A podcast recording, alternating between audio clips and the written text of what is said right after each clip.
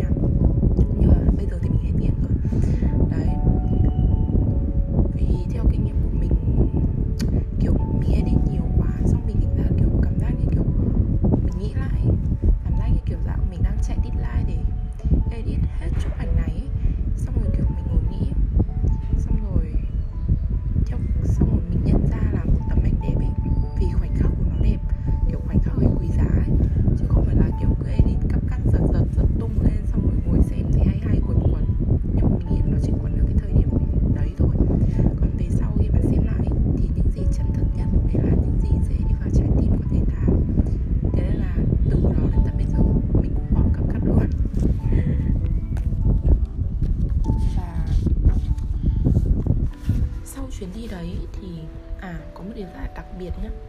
Kể, kể cả từ năm 2022 và năm 2023 năm 2022 thì mình ờ, kiểu lúc nào mình cũng kết thúc kỳ nghỉ bằng một chuyến đi sau đó ngày hôm sau mình bắt đầu đi học một học kỳ mới luôn ấy.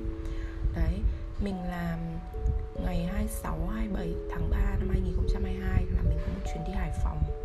Chuyến đi đó cũng thật sự rất là vui nhá. Trời ơi đồ ăn Hải Phòng nó phải gọi là ngon tuyệt vời luôn ấy.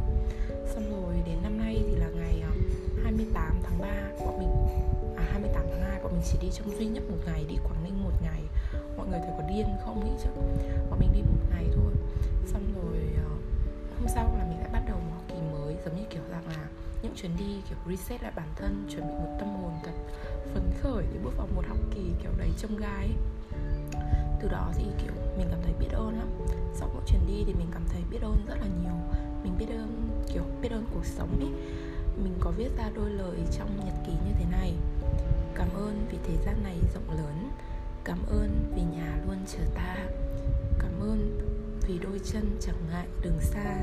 Cảm ơn vì những người bạn đến với đời ta như một món quà. Ta sẽ sống như thế thổn thức chân thành biết ơn từ những điều nhỏ nhặt tốt lành. Và trong cuốn sách của Osho ấy cuốn sách cái gì nhỉ? Cuốn sách um, nó là hai tập hai quyển màu vàng màu xanh. Uh, như kiểu 365 ngày ấy. mỗi ngày là một một kiểu ờ, một vài dòng một vài mẩu chuyện. Nhưng mà tớ nói thật sách của Oso tớ thấy nhiều cái nó nó khó ấy. Nó khó hiểu nó khó thấm. Nhưng mà tôi kệ đọc thì cứ đọc thôi. Và có một câu như thế này rất là hay. Cuộc đời chỉ trở thành vũ điệu nếu nó là một chuyến phiêu lưu. Uhm, tuổi trẻ mà đi nhiều hơn hãy chơi nhiều hơn. Ý là cũng phải nỗ lực nhiều ý. Khi mà mình giống như nhá có những khoảnh khắc ấy tớ bị mệt vì đi chơi ý.